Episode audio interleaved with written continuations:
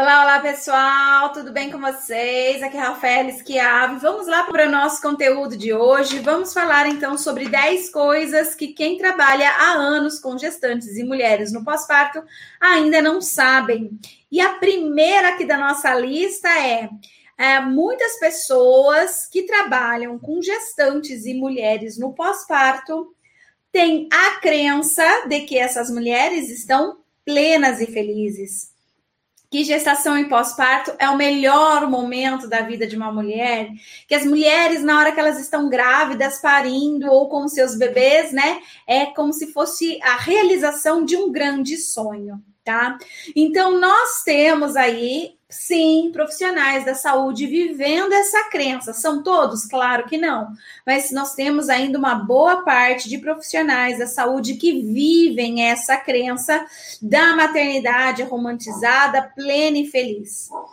Mas aí eu tenho alguns dados para trazer para vocês, né?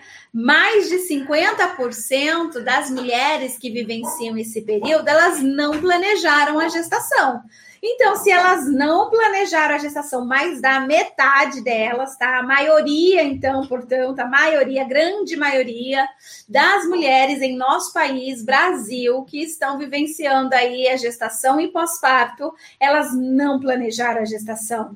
Então, a, essa novidade da gravidez, ela pode é, ser um, um, choque, né? Uma informação totalmente desagradável, uma informação inesperada, uma informação que ela não gostaria de ter recebido. Só que essa mulher, quando ela chega lá, né, no serviço, é, seja de que nível for, público ou privado, é, muitas vezes as pessoas não estão prontas, não estão preparadas para acolher, né? É, essa, essa sensação negativa de estar grávida. Então a gente fica ali no nosso mundinho encantado enquanto profissionais, acreditando que as mulheres estão plenas e felizes. Nós ficamos ali acreditando que ah, ah, aquela mulher que fala que não gosta, que vai dar, ou que vai abortar, é uma mulher ruim, é uma mulher má, é uma bruxa, meu Deus, né? Como que pode uma mulher, uma mãe sentir isso, pensar isso e coisas assim? Então, sim, nós temos pessoas que trabalham há muitos e muitos anos com gestantes e mulheres no pós-parto que ainda vivenciam essa crença de acreditar que todas essas mulheres estão plenas e felizes e aquelas que tentam ser um pouco mais autônomas, que tentam ser um pouco mais autênticas e querem pedir informação, é, precisam de um acolhimento e verbalizam isso, muitas vezes elas não são bem recebidas, né? Muitas vezes os profissionais da saúde que estão ali, né, para promover saúde, dependendo da fala e do comportamento, podem ser fator de risco para essa mulher que está precisando de cuidados de saúde, tá certo? Então, uh, o primeiro, a, primeira coisa, né, que eu tenho aqui para dizer para vocês, né, que mulheres que trabalham há anos com essa população ainda não sabem, a primeira é que mais da metade delas não planejaram a gestação e por isso mais da metade delas não estão plenas e felizes aí, uh, principalmente no comecinho, né, da gestação. Depois pode até ser que elas vão se adaptando, gostando da ideia, mas não é para todas também, tá? A gente vai ter uma parcela aí de mulheres que vão desenvolver problemas de saúde mental, inclusive porque elas não conseguem é, lidar muito bem com a informação da gestação e da maternidade. Vamos lá, então, para a segunda coisa, né? Que, que quem trabalha há anos com gestantes e mulheres no pós-parto ainda não sabe. É, conhecer o sexo do bebê pode ser um fator de risco. Nossa, Rafaela, como assim? Pois é, a maioria não sabe. É o que eu disse para vocês aqui no tema dessa live. Então, ah, quando uma mulher ela vai fazer o ultrassom para descobrir o sexo do bebê, é, muitas coisas podem acontecer aí, tá? Então, para várias, será algo positivo. Inclusive, 99% das gestantes querem saber o sexo do bebê, tá? 99%, ou seja, a maioria quer saber o sexo do bebê. Mas a maioria também tem uma preferência pelo sexo do bebê tá? Então acontece que uh, quando você fantasia o sexo do seu bebê, você idealiza, você imagina, você tem uma preferência. E aí, quando você vai fazer, então, o, o ultrassom ou qualquer outro exame aí que faça essa revelação, e o resultado vem ao contrário, né, do que você desejava, do que você queria, então, é, isso pode trazer é, um, um, luto, tá? Então, a descoberta do sexo do bebê pode ser um fator de luto perinatal também para muitas pessoas. Então, assim, ao contrário do que a gente acha, que olha, é, é, quando a nossa paciente, a nossa cliente vai descobrir o sexo do bebê, né, que vai ser um momento encantador e feliz, precisamos estar prontos para acolher também a informação uh, negativa, tá? É, eu, eu sou psicóloga, para quem ainda não sabe, e, e, e durante os meus anos de clínica, eu recebi diversas mulheres na gestação com a queixa né, de ter descoberto o sexo do bebê e o quanto descobrir o sexo do bebê foi uma notícia impactante, forte e negativa a ponto de colocar essas mulheres em depressão durante a gestação. Algumas até com ideação suicida, tá? É, eu tive uma cliente que ela queria realmente se matar, tá? Colocar fim à vida dela, porque ela não conseguia imaginar como que ela poderia viver o resto da vida dela sendo mãe de um bebê do sexo oposto. E se você tá achando um horror isso, essa live é para você tá? Se você pensou em algum momento aí, nossa, que horror, para que tudo isso? Essa live é especialmente para você, né? Eu faço todo esse movimento e essas lives para que você se desamarre dessas crenças, tá? De romantização da maternidade, porque infelizmente a maioria das mulheres no Brasil hoje estão apresentando problemas de saúde emocional porque profissionais da saúde ainda estão vivenciando crenças crenças muito duras, crenças que são muito prejudiciais para a saúde mental de mulheres na gestação, parto e pós-parto. E isso traz uma série de consequências depois para o bebê, para o desenvolvimento do bebê, tá certo? A Mari Lima aqui falando, já vi muito sobre isso. Uma mãe que tinha três meninos e queria uma menina. No quarto, ela esperava ansiosa pela menina e veio mais um menino. Foi bem difícil para ela. Obrigado, Mari, por compartilhar com a gente tá? É, então, é realmente, gente, é uma situação difícil quando, né, a pessoa descobre o sexo do bebê e ela estava criando uma forte expectativa de ser o sexo oposto àquele que é revelado. E sim, gente, ela precisa de acolhimento, ela não precisa de julgamento. Ela precisa de acolhimento, porque é uma dor válida para quem ainda aí não, não, não tá entendendo muito bem, a gestação ela não acontece na hora que a mulher recebe o diagnóstico de gestação que está grávida. A gestação acontece muito antes, desde lá da infância, tá? Essa transição para a parentalidade na realidade, né? Não a gestação, mas a, a parentalidade, né? A gente já cria expectativas desde a infância. Imaginem você, a Joaninha, que brincava com a boneca é, Pedrita, né? E ela lá brincando com a Pedrita, e ela fala: gostei desse nome, quando eu crescer, eu vou ter um filho, uma filha e vai se chamar Pedrita. Ela vai, chega na adolescência, ela começa a falar para as amigas dela: Nossa, então, eu sonho de ser mãe da Pedrita, e a Pedrita era minha boneca quando eu era criança e tal, e vai ser a Pedrita. Aí ela começa a namorar e começa a conversar com seu parceiro, com a sua parceira. Olha, quando a gente for ter um filho, né, vai se chamar Pedrita e vai ser uma menina, porque é assim que eu quero e tal. Percebe que são anos, anos e anos de Pedrita. e aí ela é engravida do Pedro, né? Então, quando ela descobre que ela tá grávida do Pedro, o mundo dá uma desabada, tá? A sensação de plenitude e felicidade não é aquilo que vai acompanhar essa mulher nessa hora.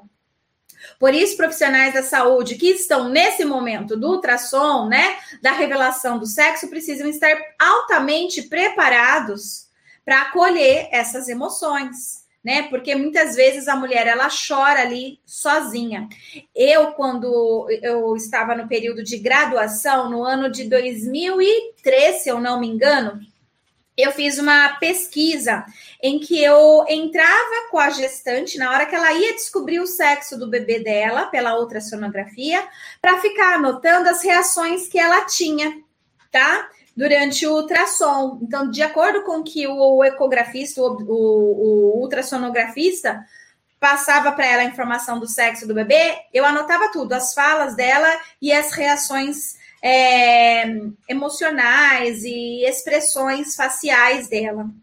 Gente, a maioria que tinha uma preferência pelo sexo rate, porque eu já perguntava antes, né, antes de entrar e tal. Eu tinha toda uma, uma questão antes lá que eu, que eu investigava. Então eu tinha lá, eu já sabia que, que ela tinha de preferência, eu sabia se ela tinha intuição, eu sabia muitas coisas ali.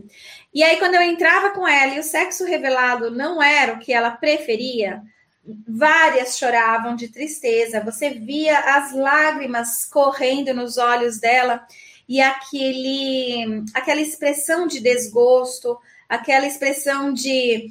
Era mais ou menos um misto assim, é, de sentimento de culpa por não estar feliz. Né? Era, era um sentimento de, de culpa que, que vinha no, no olhar delas por, por estar chorando né? Porque muitas delas falavam assim: olha, eu prefiro tal coisa, mas vindo com saúde é o que importa. Né? Então, essa frase era muito dita por elas: vindo com saúde é o que importa, mas aquela decepção e, e sem acolhimento, não tinha ninguém para acolher ela. Ali eu não estava como psicóloga perinatal, ali eu estava com uma aluna de segundo ano de graduação fazendo uma pesquisa, então nenhum profissional ali para colher esse momento. E eu fico imaginando que até hoje isso deve acontecer e deve estar acontecendo agora. Mulheres descobrindo o sexo do seu bebê aqui no Brasil e sem nenhum tipo de apoio emocional ali de nenhum dos profissionais da saúde, tá? Que acompanham esse momento. E isso é lamentável, tá?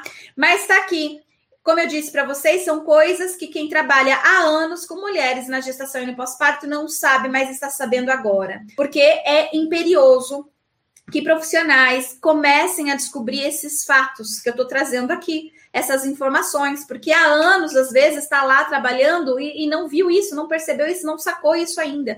E o quanto que essas pequenas informações podem promover saúde mental ou podem, né, promover doença, né, ser aí um agente de risco para a saúde materno-infantil, tá?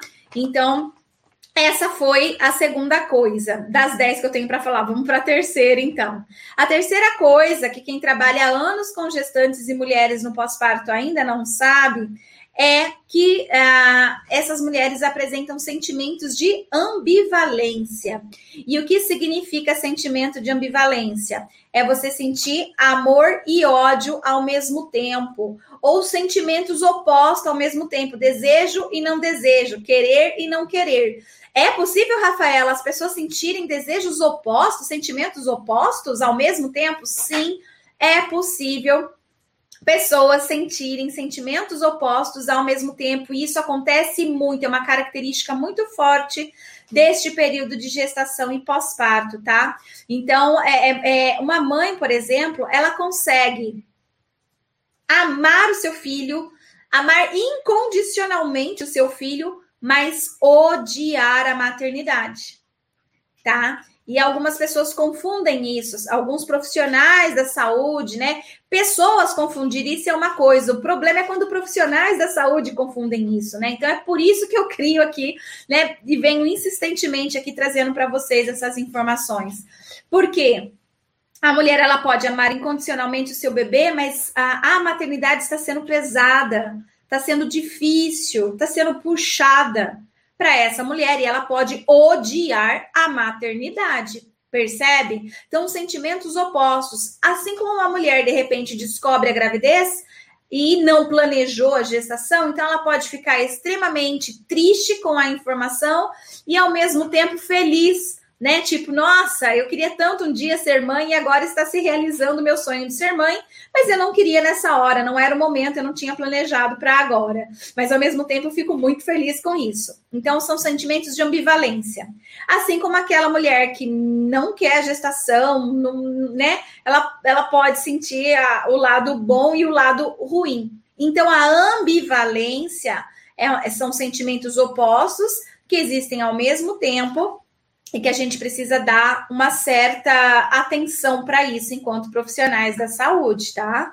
Enquanto profissionais, precisamos dar essa, essa atenção, esse cuidado, né, para mulheres que apresentam ambivalência, porque às vezes elas, elas, elas estão com sentimentos positivos, mas elas estão com dúvidas sobre os sentimentos negativos que elas estão apresentando. E às vezes o que ela pergunta, então, é sobre o negativo e não sobre o positivo. Porque o positivo ela tá bem com ele, né? Mas o negativo ela tá assim, meu Deus, eu nunca imaginei que eu pudesse sentir isso. Eu nunca imaginei que uma grávida, uma mulher que, que virou mãe pudesse sentir isso. Tem alguma coisa de esquisito em mim, né? Então, isso faz com que, com que essa mulher queira perguntar, externalizar a parte negativa ela pergunta para algum profissional e às vezes esse profissional, por ter as várias crenças de romantização da maternidade, né, ele acaba é, não não trabalhando da forma que deveria trabalhar, né? Muitos falam assim, ah, você não pode pensar isso, ou então falar, ah, isso é normal e não dá atenção, sabe? Eu, coisas assim não são receptivos e essa mulher continua com angústia, com a dúvida e que com uma orientação, um acolhimento que ela recebesse ali do profissional da saúde, a saúde mental dela iria para um lado mais positivo. Mas a, dependendo da posição né, que aquele profissional se coloca, como ele fala, o tom, a afetividade que ele responde aquela pergunta, né, pode provocar naquela mulher maior angústia, tá? E pode vir a se tornar então uma alteração emocional significativa, inclusive, tá? A Laura, a Psi, a Psi Laura está falando aqui. Dias atrás li sobre isso, sobre a mãe amar o seu filho, porém não ama a maternidade. E isso é mais comum do quanto imaginamos. Com certeza, é muito, muito, muito comum, muito frequente, tá? Então, esse é a terceira coisa que quem trabalha há anos com esse público de mulheres na gravidez e no pós-parto não sabiam, mas passaram a saber agora, né? Então, qual que é a quarta coisa que quem trabalha com gestantes e mulheres no pós-parto há anos ainda não sabe?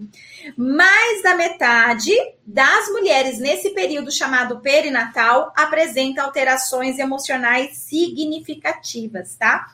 Isso significa, então, que mais da metade das mulheres nesse período de gestação e pós-parto estão sofrendo algum problema, é, algum conflito mental, tá? Que vai gerar nelas, então, ansiedade, estresse e depressão. A Loiane, é muito bom saber sobre isso, pois, como mãe, achamos um grande erro expor esses sentimentos.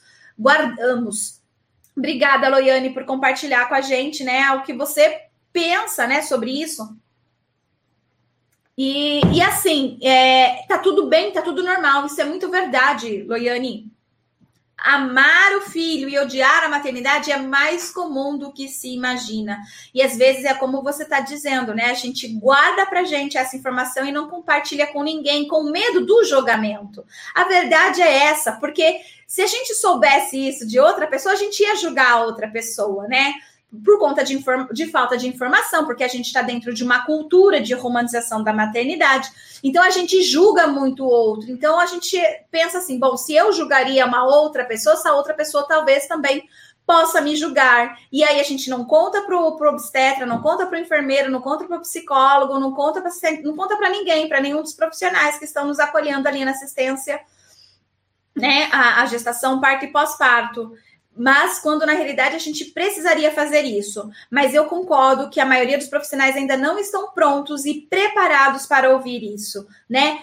Esse é o meu sonho, esse é o meu desejo, a minha vontade. Então eu, eu iniciei, dei esse passo aqui né, trazendo essas informações diariamente para vocês nessas lives e também no evento que eu vou aprofundar mais nessas questões, justamente para que a gente possa ter um número maior de profissionais com conhecimento sobre isso, mais qualificados então, e que vão poder acolher melhor, né, quando alguma mulher trouxer algumas informações sobre isso, tá?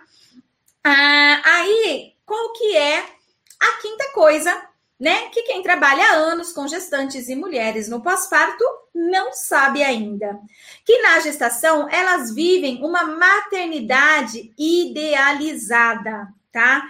o momento de gestação é um momento de muita idealização. Então, essa gestante, ela idealiza como que ela será mãe e ela idealiza como será o bebê dela, tá? Os homens também, tá? Eles também idealizam lá como que eles serão pais e eles idealizam também como será esse bebê, tá? Então a maternidade idealizada e o bebê idealizado, eles são muito presentes nesse momento de gestação. E ah, uma das coisas que eu via bastante das minhas pacientes no porpério, no pós-parto, quando elas me procuravam já no pós-parto, era assim: eu estou indignada porque ninguém me contou que seria assim. Eu me sinto traída pela minha mãe. Eu me sinto traída pela minha melhor amiga, eu me sinto traída pela minha irmã. Elas, elas usam essa fala, tá? Esse, é, ela, elas se sentem de fato assim. É como elas, elas se sentem, não é como, elas se sentem traídas. Que ninguém contou para elas o quanto que é difícil a maternidade real e o bebê real sabe? Permitir e permitem, é assim que a gente acaba fazendo. Uma mulher que passou pelo pós-parto, né, e foi muito louco, muitas vezes ela acha que é falta de educação, né, contar para a colega gestante, né, como que é o pós-parto e, e, e prefere deixar que ela descubra sozinha. Para algumas mulheres, esse descobrir sozinha tem efeito positivo, benéfico, normal, mas para algumas tem efeitos muito radicais né? Elas, elas vão precisar procurar um psicólogo, um psiquiatra para tomar um remédio e tal, porque a vivência da maternidade real, do bebê real, é, vai, vai é, cinde muito com aquela fantasia, né, que ela tinha criado, aquelas expectativas. Por isso, gente, nós precisamos levar essas informações, enquanto profissionais, precisamos levar essas informações para essas mulheres ainda durante o período da gestação, como uma forma de, de tirar ela do, do, do mundo perfeito de, de Cinderela, do, da Disney, sei lá da onde. Não, não é isso, não é isso. A gente não precisa, né, é, ser mal. A gente não precisa, né, que, querer que o outro sofra antecipadamente. Não é isso que eu estou dizendo aqui. Mas é, seria muito importante que nós profissionais da saúde pudéssemos fazer, por exemplo, grupos de gestantes e permitir que essas falas, né, possam surgir dali dos grupos. Por exemplo, se a gente tem grupos de mulheres que estão grávidas pela primeira vez e mulheres que já têm outros filhos, a gente pode propor ali uma discussão. Olha, o que, que né, você que passou já pelo pós-parto poderia aconselhar para uma mulher né, na, na gestação, tá, sabe? Percebe? Você tá ali como condutor, né?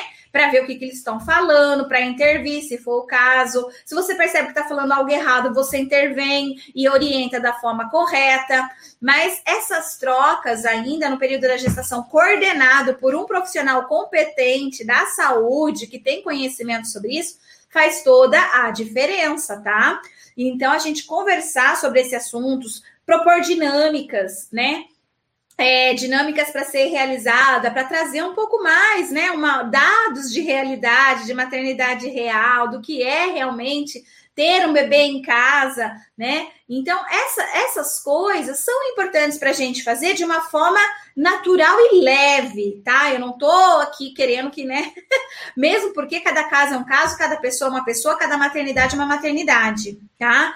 Mas se uh, nós somos profissionais da saúde e nós sabemos que vivenciar a maternidade real com o bebê real pode ser adoecedor, né? A mulher ela pode apresentar depressão pós-parto por causa disso. Por que, que a gente não faz uma intervenção saudável, sadia, tá? Durante a gestação, a Tayane Oliveira falando: quando trabalhei em um posto de saúde, fiz grupos de gestantes falando sobre vários assuntos desse tema. Show, Tayane! Isso é muito importante. Fazer esses grupos são importantíssimos. Eles, eles ajudam demais a refletir, né? E, e, a mulher entender, porque às vezes ela tem uma fantasia de que não, não vou precisar de ajuda, ninguém vai precisar me ajudar, não quero que minha mãe vá para minha casa, minha sogra, ninguém, só eu e meu marido. E de repente a gente precisa trazer algumas informações, mas e se acontecer tal coisa? Você consegue contar com a sua mãe ainda assim, né? Será que é bom deixar ela mais ou menos preparada? Deixar a sua mãe tirar as férias que ela quer tirar. Ela não precisa morar na sua casa, não. Mas valeria a pena você permitir que ela tirasse essas férias que ela quer e, e combinar com ela. Olha, mãe, se eu precisar, eu vou te ligar. Eu sei que você vai estar de férias e você vai poder vir para casa para me ajudar nisso ou naquilo outro, percebe? Então, assim, é de uma forma leve. Mas essa forma, isso mesmo, Filipa, prevenção primária, perfeita. Filipa de Portugal, nossa materaluna aqui, show de bola, arrasando. Prevenção primária, é isso mesmo. Né? Nós precisamos atuar nesse sentido, precisamos cuidar da saúde mental, então, das nossas pacientes, das nossas clientes, desta forma. Então, é, é uma coisa que a gente não para para pensar, mas que precisamos agir, precisamos fazer né? Independente do profissional que nós somos, né? Existe essa oportunidade aí disponível para que nós é, adentremos nela, não é? E, e, e, possamos ajudar aí as milhares de, de futuras mamães aí, tá certo? Agora vamos então para a sexta coisa que quem trabalha há anos com gestantes e mulheres no pós-parto ainda não sabe. Depressão pós-parto é muito é, pouco frequente quando comparado à depressão na gestação. Peraí, Rafaela, volta tudo. Como é que é? Pois é, a gente vive falando de depressão pós-parto daqui, depressão pós-parto dali, né? Parece que a única problema de saúde mental que as mulheres têm é depressão pós-parto. E isso está muito presente ainda no imaginário dos profissionais da saúde, tá? Mas está no imaginário dos profissionais da saúde, porque a ciência dos últimos anos já confirmou e reconfirmou que os sintomas de depressão eles acontecem principalmente na gestação, tá? As mulheres que apresentam sintomas de depressão no pós-parto é porque continuou desde a gestação sem receber tratamento, sem receber cuidados, sem ninguém ter identificado. Então, na realidade, a gente tem pesquisas que vão falar assim, ó, 25% das mulheres na gestação apresentam sintomas de depressão. E no pós-parto cai para 20%. Só que desses 20%, né? Então, ó, 25 na gestação, no pós-parto cai para 20, quer dizer, 5% some a depressão, tá? Só que essas 20 que apresenta depressão no pós-parto não foi uma depressão pós-parto.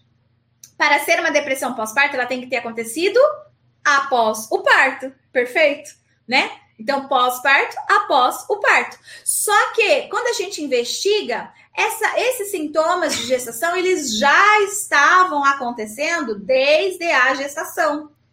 Então, 4% só que vai de fato apresentar no pós-parto, ou seja, não apresentava na gestação e passou a apresentar no pós-parto, tá? Então, 4% só que vão apresentar depressão pós-parto.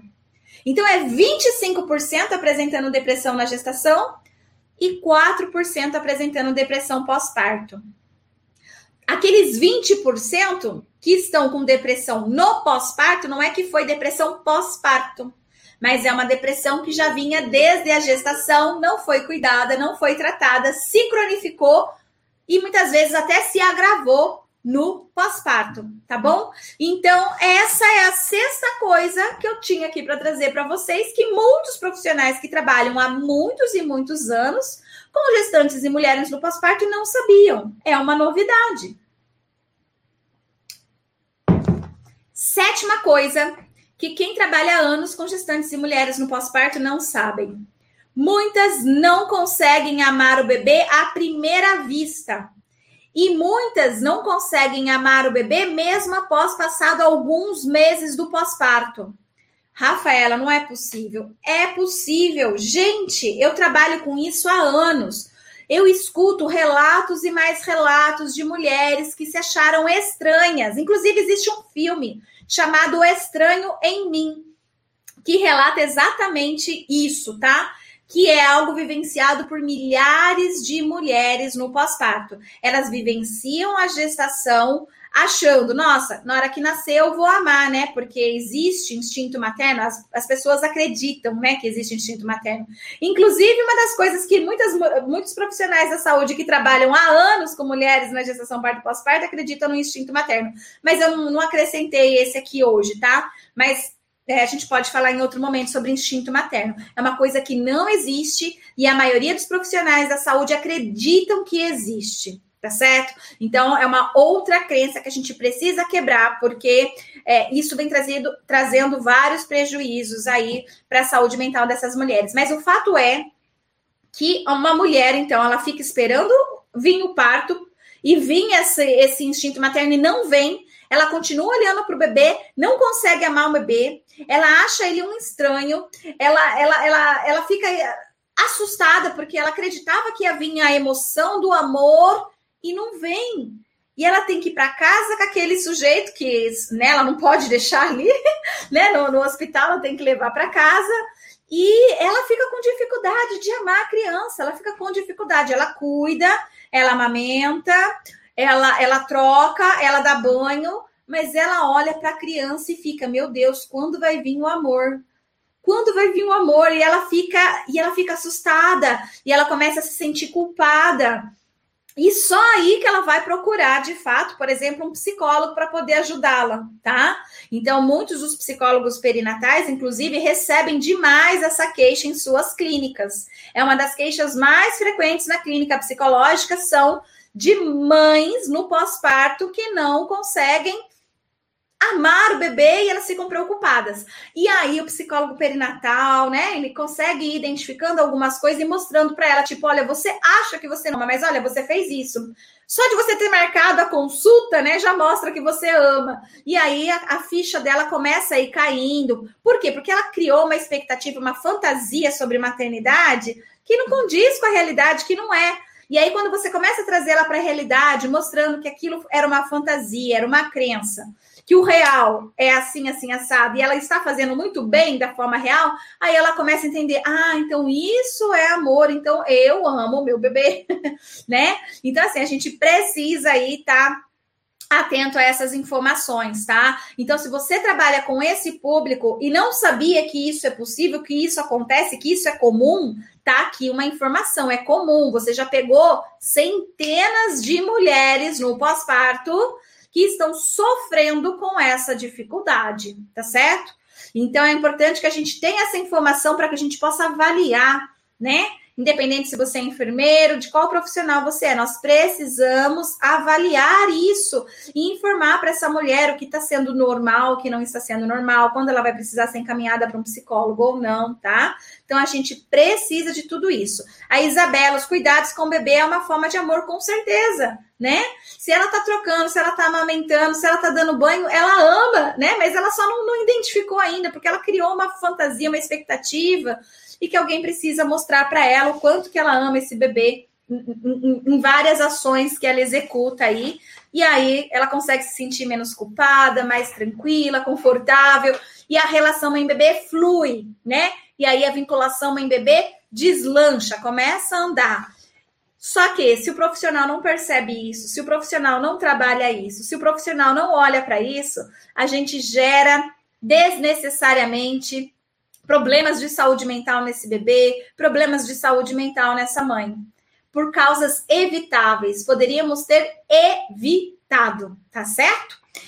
Aqui, então, agora vamos para nossa Oitava coisa que quem trabalha há anos com gestantes e mulheres no pós-parto não sabem. A oitava coisa é que tristeza pós-parto é diferente de depressão pós-parto, tá?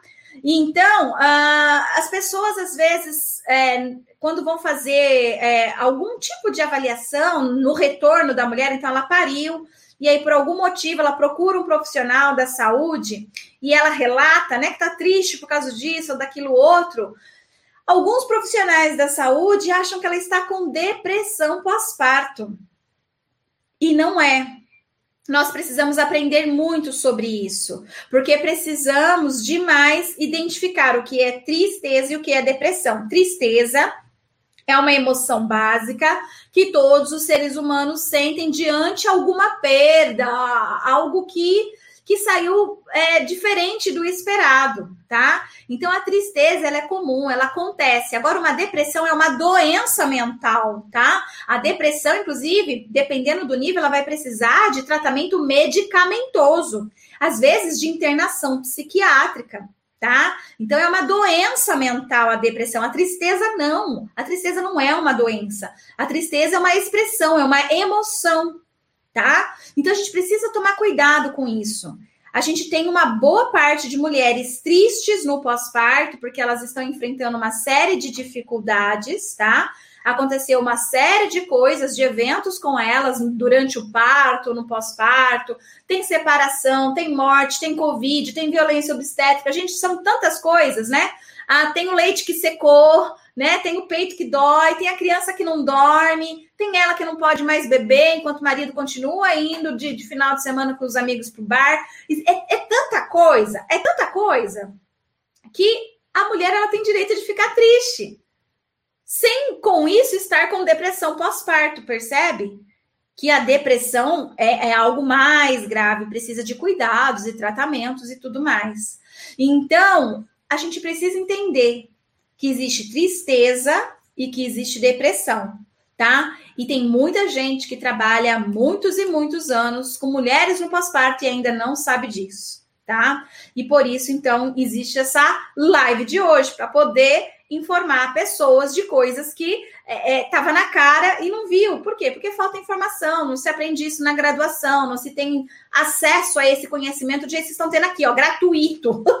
Para ter esse tipo de conhecimento, com certeza vocês têm que pagar, né? Tem gente dando, mas não, não, não tá dando de graça, tá dando cobrando, né? Isso aqui é uma informação muito valiosa, muito valiosa tá? Está sendo dada de graça, então aproveite, agarre, agarre essa informação com todas as suas forças, né? E vamos para nossa décima é, coisa que quem trabalha com gestantes há anos, né, ou mulheres no pós-parto há anos, que ainda não sabe, tá? Então vamos para a décima coisa. Que eu já falei aqui, inclusive, durante essa live de hoje, que é amar o filho e odiar a maternidade tá? Então é possível sim, muitas pessoas não sabem disso, muitos profissionais da saúde não sabem que é possível amar o filho e odiar a maternidade. Mas como eu já disse para vocês aqui durante essa live de hoje, sim, é totalmente possível. Isso faz parte, inclusive, da ambivalência normal, tá? E a gente precisa trabalhar com isso. É, então, pessoal, passei para vocês as 10 coisas que quem trabalha há anos com gestantes e mulheres no pós-parto ainda não sabe. Agora eu quero saber de vocês aqui. Quantos aprendeu pelo menos uma coisa hoje que não sabia? Independente se você já trabalhava ou não com gestantes, tá? Não precisa ser só, só quem já trabalhava com gestantes e mulheres no pós-parto, não. Independente se você já sabia, se você já trabalhava, se você não trabalhava, eu quero saber. Eu falei 10 coisas. Pelo menos uma foi novidade para você? Coloca eu, só para eu saber que eu trouxe aqui pelo menos alguma informação nova para alguém, né? Quero ver aqui quem, quem de vocês, porque eu sei que esse conhecimento vai fazer a diferença de vocês na atuação. Não importa se vocês já estão atuando ou ainda não estão atuando, mas eu sei que isso vai fazer a diferença no momento que você se deparar com algumas dessas situações. Se era algo que você não sabia, agora você sabe. E assim, a maioria dos profissionais não sabe. Então, assim, você você tem um conhecimento que, que quase ninguém tem. Olha que legal, você, você sabe de algo que quase ninguém sabe.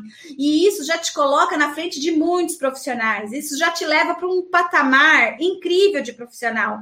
Por quê? Porque você já tem um conhecimento escasso.